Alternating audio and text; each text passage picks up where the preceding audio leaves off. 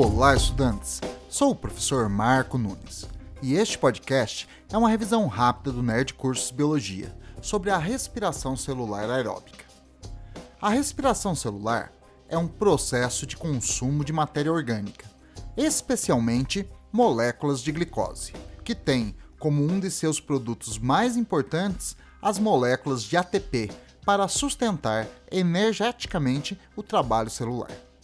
Há dois tipos de respiração celular: a respiração anaeróbica, que não utiliza o gás oxigênio, e a respiração aeróbica, que utiliza. Nesta revisão, tratarei sobre a respiração celular aeróbica. A respiração aeróbica é, em resumo, um processo que utiliza como reagente moléculas de glicose e gás oxigênio e produz moléculas de dióxido de carbono, água e de ATP para sustentar com energia o trabalho celular. Ocorre em todos os tipos celulares. A respiração celular aeróbica ocorre em três fases: a glicólise, o ciclo de Krebs e a cadeia respiratória. Na glicólise, a glicose é convertida em duas moléculas de piruvato. Como a glicose tem seis carbonos e cada piruvato tem três, posso dizer de uma forma bem simplista que a glicose foi quebrada ao meio. Por isso, esta primeira fase é chamada de glicólise, ou seja, a quebra da glicose. Durante a glicólise, ocorre produção de quatro moléculas de ATP e consumo de duas, sobrando dois ATPs como saldo. Durante a glicólise, também ocorre a retirada de hidrogênios de alta energia, que são capturados por moléculas aceptoras de hidrogênios, chamadas NAD, formando NADH. Então, vou deixar bem claro: neste processo, cada molécula de glicose rende duas moléculas de ATP de saldo. Com o fim da glicólise, começa a segunda fase da respiração celular aeróbica, um conjunto de reações chamadas de ciclo de Krebs ou ciclo do ácido cítrico. Neste processo, cada molécula de piruvato com três carbonos é convertida através de uma descarboxilização que libera dióxido de carbono a uma molécula de dois carbonos, chamada de acetil. O acetil sofre a reação de uma enzima chamada coenzima A, formando um composto de alta energia chamado acetilcoenzima A.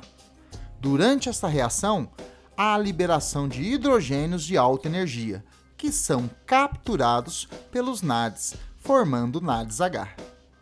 No final do processo, a coenzima A é liberada e o acetil entra nas reações do ciclo de Krebs, reagindo com uma molécula de quatro carbonos, chamada oxalato citrato, formando uma molécula de seis carbonos, chamada de citrato ou ácido cítrico. A partir do citrato, ocorrem várias reações químicas que envolvem duas descarboxilizações que liberam dióxidos de carbono e a liberação de hidrogênios de alta energia, capturados por dois tipos diferentes de aceptores, o NAD e o FAD, formando respectivamente NADH e FADH2, e a produção de uma molécula de ATP. Ao final dessas reações, o oxalato citrato é recomposto. Por isto, esta etapa é considerada um processo cíclico. Tudo isto ocorreu a partir de um piruvato, mas não esqueça que a glicólise formou duas moléculas de piruvato e, portanto, os produtos do ciclo de Krebs devem ser multiplicados por dois. Quanto ao ATP, por exemplo, durante o ciclo de Krebs são produzidos duas moléculas. As reações dos ciclos de Krebs ocorrem no interior das mitocôndrias, mais precisamente na matriz mitocondrial. Finalizado o ciclo de Krebs, chegou o momento de utilizar os hidrogênios de alta energia capturados pelos NADs e FADs. Este processo ocorre na terceira e última fase da respiração celular aeróbica, um conjunto de eventos chamados de cadeia respiratória ou cadeia transportadora de elétrons. Neste processo, os hidrogênios de alta energia são liberados na matriz e ocorre a transferência de elétrons de alta energia dos hidrogênios para um conjunto de proteínas carreadoras presentes nas cristas mitocondriais. Elas são chamadas de citocromos. Conforme os elétrons passam pelos citocromos, os elétrons oferecem energia para transportar hidrogênios da matriz para o espaço entre as membranas interna e externa das mitocôndrias, gerando um gradiente de concentração de hidrogênios. Ao final da cadeia respiratória, os elétrons são transferidos para as moléculas de gás oxigênio, que então reagem com hidrogênios, formando moléculas de água. O gás oxigênio é considerado o aceptor final de elétrons da cadeia respiratória. Bom, tudo que foi descrito até agora aconteceu com um objetivo: criar um gradiente de hidrogênios.